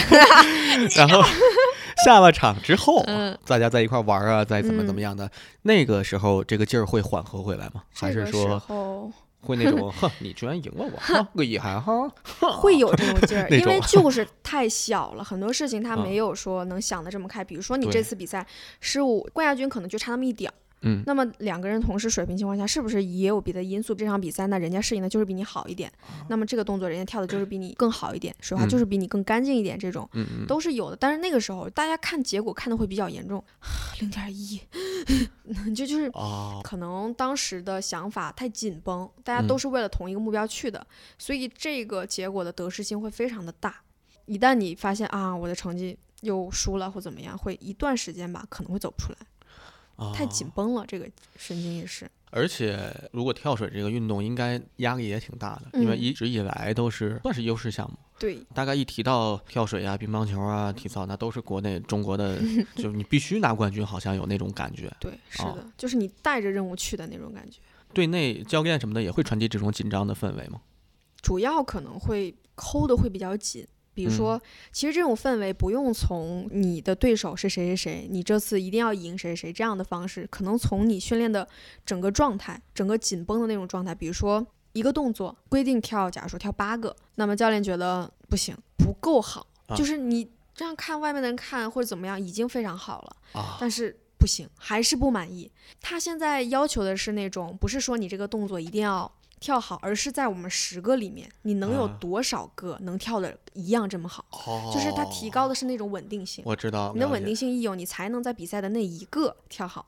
所以就来了，又来了，又走你一个，哎呀，你跟教练说说这个，按照概率学来说啊，我在训练时候跳这么多这么多好的，那比赛时候那不好的，对，你别让我跳，我我攒着，哎攒着，对，是这种我。后面五个都跳得好，这五个我不能跳，一跳不能跳，到第六个就。就是这样。你你刚说这概率之前，我想的是那个，我想的是精益求精，嗯，就是到最后可能要求跳的过程中要保持笑脸 越来越夸张，越来越在空中要有艺术性。对艺术性，对艺术性，落下你浓墨重彩的水花。对，然后这个水花直接溅起来，在空中组成一行字。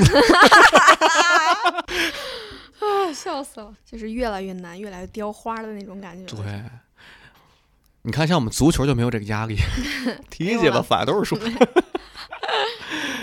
啊，我之前跟一个朋友录了一期足球的节目，就是大概聊了聊我们从我们的视角下看的这个足球训练这个事儿。嗯当时聊到一个话题，嗯，还挺有意思的。足球这项运动一直是属于野蛮生长，野蛮生长。对，就是它不像其他，其实像跳水，就比如说它的，对我这块先问一下，你嗯们跳水训练的时候，最早呃是要交学费吗？还是说嗯，最早是要交一些啊生活费。生活费？学学费也也需要交，但是它不会啊很多，可能啊也就几百，因为在那、在哦那个时候，我觉得跟项目也是有一定的，比如说嗯足球啊、足篮排这种球类、乒乓球、羽毛球，我觉得都便宜不了吧？足球九八年的时候，一年大概是两三万左右。你看，啊差距非常的大。对，这个也跟人我觉得有关。练足球的人，他一定比练体操、跳水人要多吧？它其实是个悖论，就是练足球的人呢，因为足球收入高。然后足球不管踢得好不好吧，它受关注自然而然高。明白。大家都会觉得只要踢成功之后就能如何如何，有点变得像投资游戏。未来如果能踢出来，你的收益会很高。嗯。所以前期就会有这种学费，它就合理。但是它会导致有一些除了那些少数几个人还不错，对，呃，有那么整个中国就那十几个队嘛，国家队那几个人嘛。但是有庞大的这些踢的一般的，踢的就是可能中等的。明白。他们也是经历了这些事情，经历了这些，我觉得可以叫做投资吧。这个学费可以算投资。之前的一些投资，几乎怎么着都给大几十万。从学到最后进队，它反而导致了不单纯是运动了。在我们踢球那会儿，如果要是能进队的话，会有一种心思是要把这么多年花的钱要捞回来。所以到后来。自然而然就会发生像赌球、假球啊，包括像一些金哨、顾俊什么的这些很知名的裁判都会参与到这些东西。嗯，它不是纯粹的运动，它变成了一种有点像一种金融行为了，所以它就很不纯粹。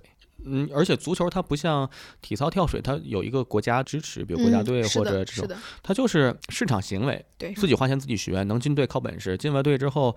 有些潜规则的东西该给也给，主教练、副教练给钱送礼反正都是这一套东西。它是跟社会上的事情是一套的东西。嗯嗯，刚才我就感觉是这个，这个我之前跟那个朋友聊，因为我们都是踢足球上来的。嗯，我到最后想要进的话，说的是进二线队，先要给个三十万块钱。哦，往后再说，往后再说也没有说一个保证或者对啊，就比如上场机会啊，什么什么，那就后面再说。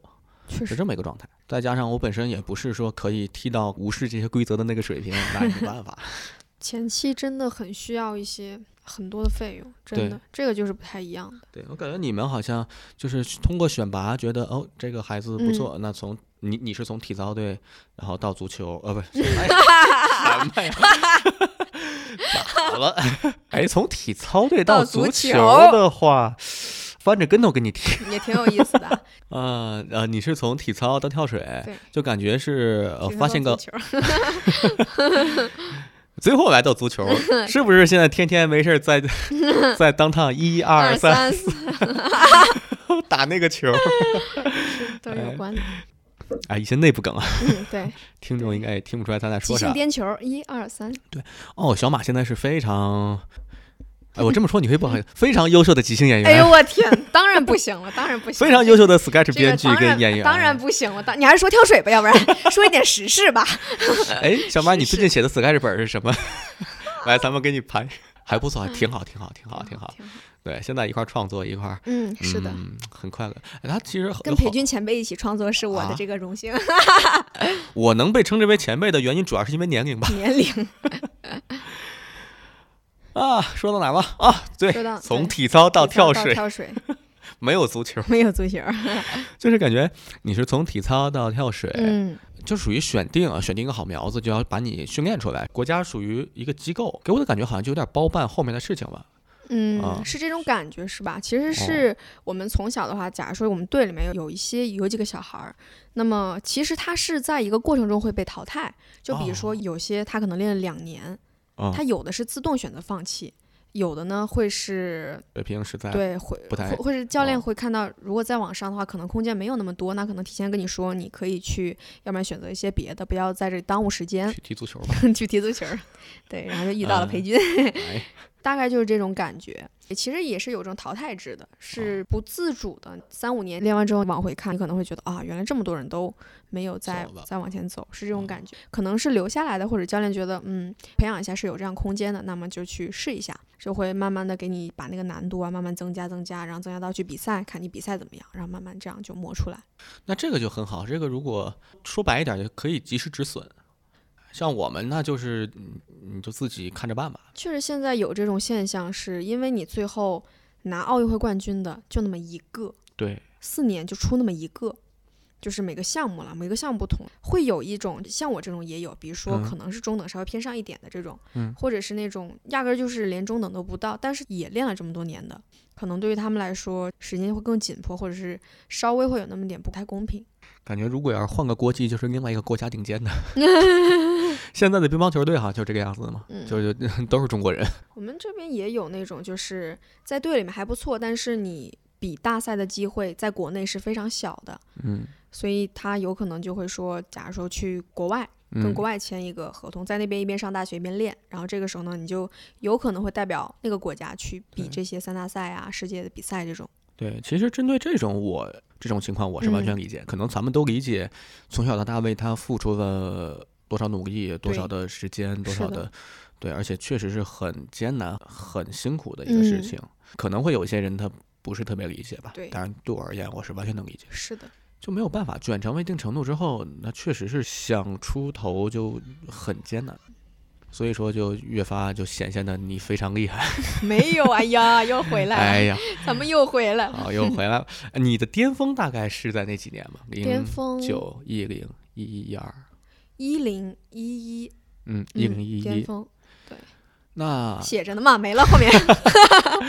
对，所以说就是到后来一二年奥运会应该是一二年吧？对，伦伦敦奥运会奥运会一二年啊，你去了吗？没有去，没有没有去一一一二年，我发现我的低谷进入的非常早。啊 当时是因为一个就在国家队待了一段时间之后，然后是回队了。嗯回队之后就开始练，回队之后开始练的话，当时会感觉到自己有点从那个打击里没有出来，就觉得自己好像就被淘汰了那种感觉。你当时受到什么打？打当时可能就是，其实还好，就是在国家队，你可能就是一些安排方面，嗯，其实名单还在国家队，但是你就是要被回到队里去练。但是回到地在方，对，在我的啊感觉当中，因为太小了嘛，想不明白这件事情。啊因为我想，为什么我就好好的，为什么我就要回来了？这种感觉可能有点失落。嗯然后那个时候就没有很要往上走，然后一个是就是困在了原地，刚好呢。很荣幸的迎来了我的发育期，就刚好碰一块儿了。然后那个时候就会比较毛躁，也有很多的事情，就是反反复复的训练，就是比较困难。然后啊慢慢的可能就没有那么好，然后后面可能坚持一段时间还行，维持，然后慢慢就在维持和下降、维持和下降这个阶段。那在那个时候，比如说一二年看嗯到其他人在奥运上面，嗯在奥运会上，你是也是会受到打击，还是说心态是是能调整好，还是说会有一些其他的？不太能调整好真的不太能调整好，就是哦百分之五十、百分之五十。看的时候非常羡慕，非常羡慕。你会觉嗯得，嗯说远吧，但是没有那么的远，对，离那个距离，当时就会，哎，就会。但是同时，你看到你的队友拿到冠军，你还是会为他感到开心。就是是你为国争光嘛，是吧？这个事儿嘛，谁争光不是争光的，是吧？谁争光不是争争光呢？把我自己的头劈上去，怎么就不是我争的光？谁争光不是争光的？哦你你那时候才十五岁啊？对，十五岁，十五岁哦的时候，其实好好去把它把握好的话，是一个很好的机会。但是那个时候你也不能怎么样，就是你的状态在这，那人家就是有比你状态好的，那这个机会一定是要给到更好的人。为国都出这么大的事儿了，是吧？不给个 稳稳的人手里啊，这种都是可以理解的。长大了之后理解了，嗯，所以后来那可以说就从那个时候开始，你就是有有对点往下走，对，往下走走，低谷了到。对，往下走低谷。哦后面的几年就是一直在想自己是再往下呢，还是再去跟教练也有这种的方面的沟通啊，或怎么样。就刚好到了到了一六年吧，一六年十七十八岁这个时候，就刚好就退下来了。退下来之后就直接就上大学了。哎，那你退下来这个事儿是自己做的决定吗？想了一段时间，其实也跟教练达成一个共识。其实前面那几年就是从一个还不错的一个水平往下的时候，其实就有这样的准备。那你不能一直练跳水吧，对不对？所以再想想是不是你要去学习，学习其实是很多年缺失的一个东西，嗯一定要去把这个机会把握住。因为刚好退役了之后直接上大学，我觉得也没有怎么耽误这段时间，所以就刚好接上了。对那之前的文化课学习，初中、高中的这些东西，啊我之前不是说了吗？我们上课就是休息。上课就 那个时候呃是我们会有一周会有三天的半天上课，但是这三天的半天呢，就是哎太累了，然后就睡觉。学的东西就啊，怎么字儿这么容易让人睡觉吗？就是 嘎又睡着了又睡着了，哎呀，老师也很无奈，就是一帮体育生跳水的、蹦床的、啊什么一体的，啊！然后各种各样的，一睡睡一大片。我就说你们运动员睡眠好吧？这老师一进门，刚开始讲课，讲到最后静悄悄的，对，静悄悄我不要打扰你们。对对，这种感觉。因为我小时候没有这样觉得，小时候太累了，训练每天，然后倒头就睡。嗯但是长大之后，尤其是我刚退下来那段时间，准备嗯上大学了，我当时就想，你睡什么呀？你就不能听听课吗？这课是你自己挂是不是？就大概是这种感觉，非常难，真的非常难啊，因为它不是为体育生去做的这个事情，就是退下来你是要跟大家一起去上大学的这样课程的，就是对我来说，哇，就有点一边又需要补一些前面的东西，对啊，一边再去一边再去努力的跟上，还会是在睡觉吗？不敢了，不敢，会 困吗？会还好还啊好，其实因为那个时候啊，啊，担心和害怕哦已经胜过了这个困，因为我知道大学你是要修够学分儿的，你是要就是按照这个学分儿然后去毕业之类的，就不敢困了，不敢困了，听不懂我也愣着眼珠子盯着，这种感觉。挺好。但是你会有这种感觉，我觉得你是不是就是还是上学这个方面跟的会比较紧？我是这样，我以嗯前一直学习特别好，嗯，但是经过海南那半年呢 就不行了，有些松懈。呃 呃，相当于就那学期就没上学嗯啊。我在那个学期我在上课的时候，一方面是翻墙出去玩游戏嗯啊，我不知道你有没有那个有没有共同的那种童年印象啊，嗯就是过去打那种街机投币的那种。在北京的话是一块钱一个币，嗯，在海南是一块钱十二个币，哦，你知道那种感觉吗？就瞬间机会 瞬间感觉自己发财了。是就是以前在北京抠抠搜，因为确实对于当时的物价来说的话，当时好像一个月一千块钱就算不错了。所谓的那个白领的那个概念刚出来的时候，嗯就两千年前后，好像大家就普遍一个月一千块钱的工资，在这种情况下，一块钱一个币就很贵嗯啊、因为像那种东西，你要想玩一下午玩痛快，了一下午怎么着一百块钱啊，就还挺多的。我印象很深，那个时候。就给家里算过账，大概七百块钱可以过一个月。我跟我妈哦两个人，俩人可以过一个月，就大概是这么一个。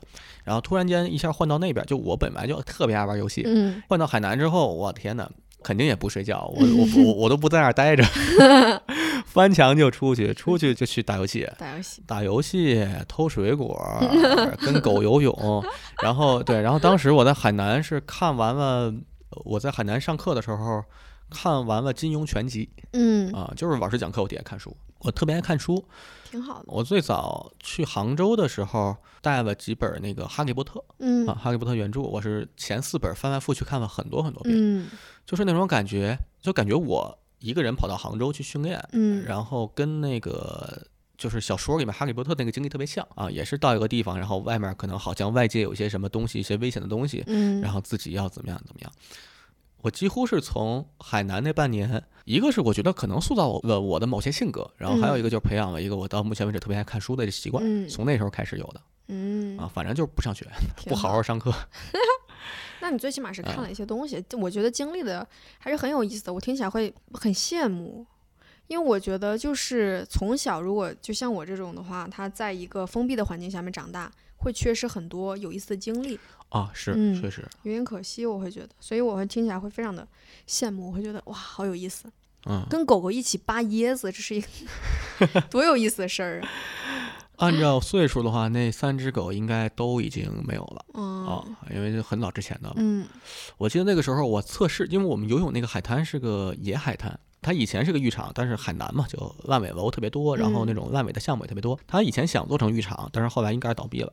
住的地方面对的海滩，防护网什么都没有。嗯我们游的话就直接进去游。嗯，然后我想想啊，我被鱼咬过，被鱼咬过什么鱼？对我也不知道什么鱼，反正魔鬼鱼。牙是尖，魔鬼鱼是 哦，魔鬼鱼是那个魔鬼鱼会飞那个很扁那个吗？啊，之前记得出国比赛的时候，我们那个是有那种海滩的大海，然啊。后它会限制你不能再往前游了，但是他没有告诉往前游是什么东西，啊。大家就很好奇，每个人都买了那个潜水镜下去看，下去看，看了一个圆咕隆的黑了吧唧的东西，感觉那个就像魔鬼鱼，所有的人就开始往回游，但也不确定那个是不是魔鬼鱼，其实是核潜艇。有可能，很有可能，大家就在那儿想象这个东西，呃，我其实不知道什么鱼，反正就是那个牙是尖的，就嗯咬挺疼，但是咬不破，就一挥手就给它打一边儿去吧。那它会有什么毒之类的吗？那个鱼我不知道，水母，水母蛰人是有毒的，啊我被水母蛰过。现在回忆好像见过一只非常五彩斑斓的水母，我当时离它比较远，哎，那猫嗯也见过是吗？我当时离那个水母比较远，就大概呃，其实也不太远，大概就嗯可能现在咱们俩这样的距离，一米多左右。我就没往前走，我就看哇，真漂亮，阳光底下一晒，然后看吧看吧，我也没搭头就走了。好像据说还挺有毒的哦啊，普通的水母是经常就它那个水母底下有须子，那须子。我正在游泳，它从我那个胸口或者后背划一道的话，就会起，就很像那种凸起的感觉，很像那种鞭子的抽痕。哦，但是它凸起来的部分就是像烧伤的那种状态。我刚开始去海南，被蛰了大概给一周两周才能消，然后到后来再游泳，就是上午蛰它，下午就没有，你有已经抗体了。免疫了，已经开始对，我往水里游，狗会跟着我游，但是游到一定程度，那狗就不游了不游了。啊。那时候小，就使劲把狗往海里推，那狗就害怕。然后我特别想让狗在里面游，然后我骑着狗，多大的狗啊？德国牧羊犬啊哦，，德牧，大概两个椅子那么大。哦，那还挺啊大的。对，它正常是个小孩可以骑上去的一个狗。哦，然后呢，我骑着它 挣扎，挣扎它跑，它跑，让它往回往回跑，往回跑，它看我不回去，它还会再游过来，再把我往回拱。我在想，你都这哦样，它不咬你吗？啊，那个狗真的特别的好，就它会，我给它摘完椰子之后，而且我现在在想啊，嗯那些狗特别喜欢我把椰子扔到海里，它们扑到海里用嘴把椰子叼回来，嗯，然后再吃。这是一种水下飞盘的行为，嘎个。哦，就是椰子上会沾上海水的咸味儿，嗯，啊它喜欢这个味道，我估计是，混着吃，啊 就哎呀，会吃啊。我以前在什刹海踢足嗯球的时候，教练会打人，每个队的教练打人的东西都不一样，打人的东西都不一都样。打人东西都不一样。我们足球教练呢是拿一个装修的那种空心管儿，一挥起来有风声，打得挺疼的。排球队的教练，女排教练嗯，拿的是一根藤条，哦，藤条，藤条。跆拳道就是直接用脚抽嘴巴，啊跆拳道用脚就够了，对，用脚就够了。然后武术什么之类的，估计也就直接就上了，上了就大概就是嗯这些。你们有这个经历吗？有教啊练小朋友嘛？怎么说？小朋友就真的是就是不给你点颜色看看，就是啊他真的不会动，真的不会那什么。小时候我们教练会有个小教鞭，小教鞭它那个是头儿是一个小手掌，一个下下面是感觉挺可爱像对像个那个小苍蝇拍儿那种感觉，然后就啊有。有一个很长的一个这个棍儿，啊上面接着一个小手掌，我们教练称它为“爱的教育”，是过来，叭，就是稍微一拍，啊然后假如说你的脚没有绷啊，把脚抬起来，叭一下，啊然后那个小手就 贴在那个小脚上，哎，我想到小时候玩的一个玩具，就是那个粘粘手，嗯会，粘在上面是个。那种叭，啊就就那种感觉。哎呀，就反反正就是，你知道那个就是大家在看看演唱会上面有那个啊小手掌，你这样摇那个啊小手掌，会鼓掌那个对对对啊，大概就是那那种结构的。哦它上面是一个黑色的皮套，哦一个小皮套，然后那个棍儿就是接在那个上面。你看我之所以能把它形容的这么的细节，是因为没少挨。对，小那那个那个手，叭一下你肩膀上，叭一下那个手上，那这样打疼吗？感觉好像它是重在提醒。对他重在啊提醒，他不会说那种猛抽你这种，然后啊他会就是比如说那个脚，叭一下提醒一下你，你这个脚该绷了，然后嗯下一个他就会好一些。教练非常年轻的时候会 挺猛的，他也岁数变大了，然后他自己有孩子啊，慢慢的他也知道，不能说这样太去用这种方式去去教育。对，而且越往后估计会越来越好。对，是的，像对，像在之前，甚至嗯更早之前，那肯定有很多东西。嗯，对，那所以说，现在你后来上学学的是学的是韩语是吗？嗯，学的是韩语，啊学的韩语。之所以学韩语，可能也是因为刚退下来那那段时间吧，比较追星。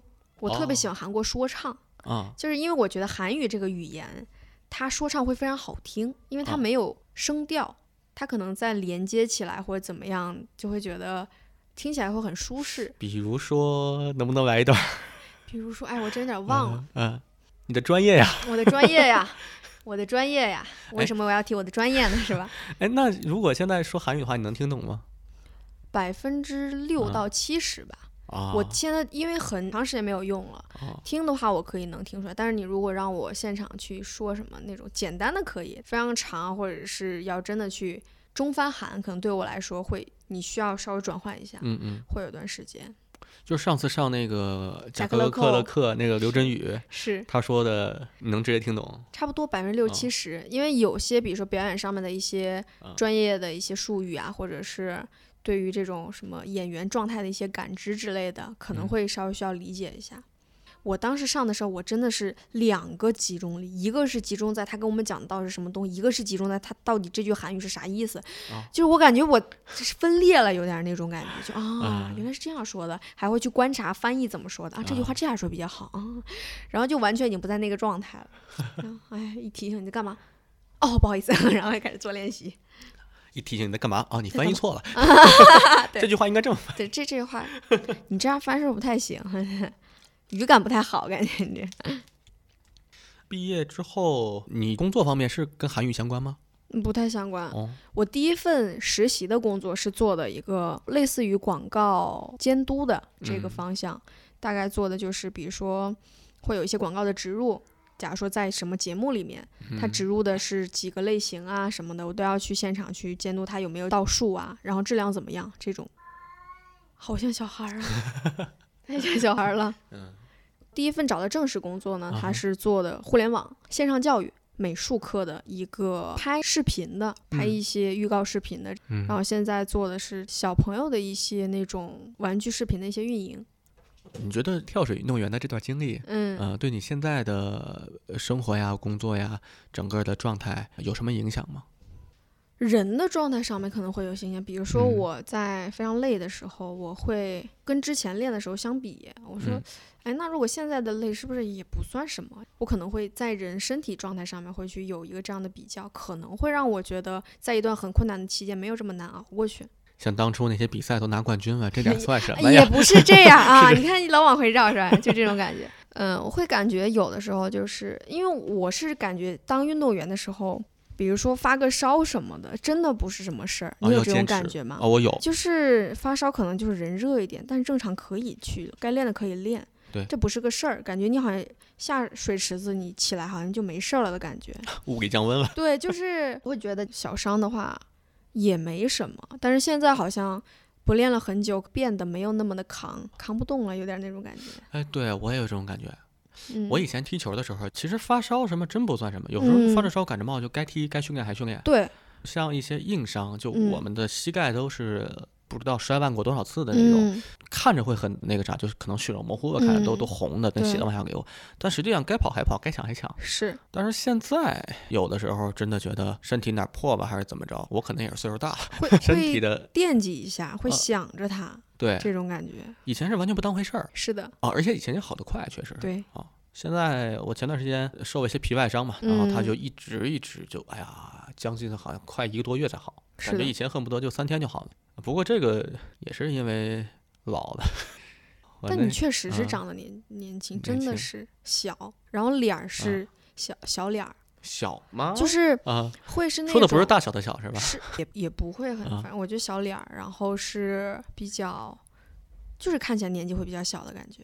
我不知道这个跟运动有没有关系。我觉得应该有点关系，嗯，而且你要说足球给我带来啥，那可能就很多时候，我思考问题的那个底层的底层的状态嗯是很运动员的方式的，他对我有好的影响，有坏的影响。嗯，比如呢，假如说你比如说好的影响就是像我身边的人跟我嗯相处，就嗯反正至少我能保证我的真诚嗯啊，是是是这个是非常是的，非常能很基础感受得到。不好的地方呢，就比如说像以前自己单干的时候，有嗯做做项目，呃，没签合同就干，啊然后干完之后不结账，那就吃亏啊，啊，就这种实际的事情是会受 受到损失的，会太相信别人，嗯，大概这样。对我来说是非常好的品质。我觉得这个嗯你可能就是给自己提个醒嘛，对但是你不会因为这件事情去改变你的本质，是非常好的。啊，那肯定不改变。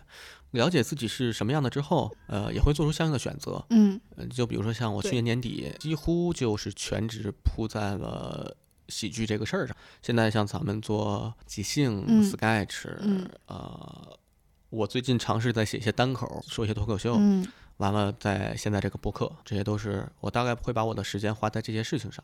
我觉得啊以你的运动的这种经历啊，或怎么样，你做这样一件事情，我就会觉得一定是一个比较持久的一件事情，就啊会选择了他一定会这样干下去。给我的感觉是这样的，选择自己适应喜欢的一个方式去做，也是挺好的，不用去对自己有太过于的这种约束。哎，你现在还会在从事什么运动吗？就是属于那种消遣玩儿的运动，锻炼身体的，呃都没有吗？对，都没有了，我觉得非常可惜。之前还会跟我啊朋友一块儿打打羽毛球什么的，现在就确实时间方面是一个，然后再一个确实太懒了，我感觉我自己。我上完了贾克洛克之后呢，我会觉得它会让我重新找到了一种，因为它前面会有一些热身，它的热身跑起来或者是做一些肢体上的东西。我是觉得，如果真正你要去投入到一个表演一个角色，你需要打开你的身体，嗯这样才能控制自己的意识。对我是这样觉得。然后我后面会觉得，活动起来非常非常的重要。但是我现在确实是没有这个，我说个题外话啊，嗯就是自从上完巧克力扣，嗯然后误打误撞的排练，嗯，小自然带的热身就是跑圈儿，跑圈儿，跑完之后停下来干个啥？跑完之后是上周三还是上上？就我那误打误撞跟麻花打那场舞蹈会，嗯然后我也上了，那场他就带我们跑圈儿跑圈儿，我看到他一直在跑了。啊、然后一上舞台我们就往那一待，我们啥也不想干，累坏了。但是那次演完之后，我跟跟小三说不要再，跑了，就跑圈儿热身，我就。甲壳扣那个，我上了前面前两天的，你是上后面五天的是吧？对我上了后面五天的，嗯。呃，你们那个热身就是他们前两天教的那个东西。对，就是跑跑跑停下来，然后去跟你对视的一个人去做一个嗯击掌、啊去击掌啊，去去去胯。我刚才突然想，就突然闪过了一个问题，之前没嗯问。呃，在你整个职业生涯中，有没有都算上吧，比赛跟嗯训练，有没有哪一跳是让你最印象深刻的哦，有，啊？确实是有。我记得那个比赛是在在加拿大啊，加拿大那场确实是我嗯比的最好的一场。那个动作它是一个先是一个倒立的一个动作，嗯离开台的的时候中间是一个转体的动作，嗯然后最后再入水。这个动作在我学的时候是最失败的一个动作。哦，他当时就是摔的比较狠，这个动作。摔到水面上了？对，摔到水哦面上，然后他是这样侧着下去，像个刀一样，他是切哦蛋糕呢，跟这儿这样啪这样摔下去，哦，然后导致耳朵可能当时是有有点比较严重。这个动作可能对我来说会有些阴影，在跳它的时候会很很害怕，但是不知道为什么，不知道是个什么原理，就到后面这个动作是最稳的一个动作。嗯欠打的感觉的那种，很欠儿的。然后那个动作是在就是跳的时候很顺，他那个分数也是挺高的。对于我来说，可能是觉得就这种感觉吧，会很舒服，让自己啊，从一开始啊一直到下面那种感觉，那个气儿就是顺的，唰一下就下去了。特别痛快。那个动作你拿了多少个十分儿？哎呀，在这儿等着我呢。那个动作可能三到四个，两两差不多吧。厉害了！厉害，也就那样吧，也就那样吧。不好的我也不说了，是吧？黄标十七个十分儿。主要是七个十分。我在想，要不要把你这些经历再念一遍？白搜。你这设备要被我的水给喷没了。哎呀，二零零九年全运会后？好吧，好吧，那大家大家如果好奇的话，可以去去去网上搜一搜，哎，搜一搜。重锤。那咱们今天就录到这儿，OK，好，感谢小马，感谢裴军，好，感谢收听这一期的《一坛酒》，嗯，拜拜。拜拜。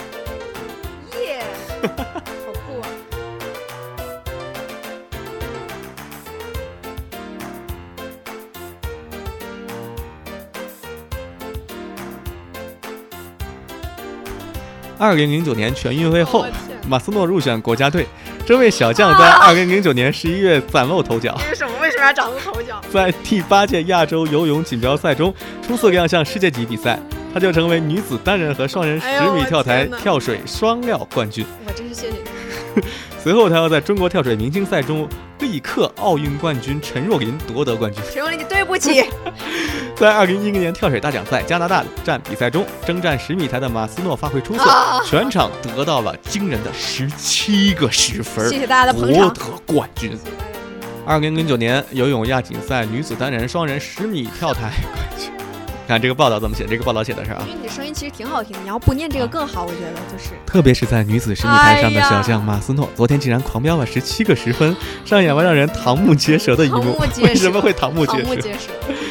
他在决赛中的五人每跳都堪称完美，每一跳都有裁判打出十分，尤其是第三跳六二四三 D，七名裁判六人为他亮出十分，而整场比赛他总共获得了十七个十分为什么。播客是这么折磨人。他以四百六十二点五五分获得冠军，领先第二名队友刘娇三三百六十六点八五分。扔出来？哦 no！哦，你比他领先将近一百分！将近一百分，这在国际大赛上属于罕见的优势。已经不知道是对谁的二次伤害了。二零零九年十一月，马苏诺刚刚在第八届亚洲 游泳锦标赛跳水女子双人十米台上获得冠军。首次参加洲际比赛的马苏诺仅仅从事了五年跳水训练，全运会后刚刚入选国家队，其进步相当神速。咱们这是不是租的时间快到了？中国跳水队领队周继红称他为中国跳水的一颗新星。啊，新星，好，感谢我们的星星，感谢。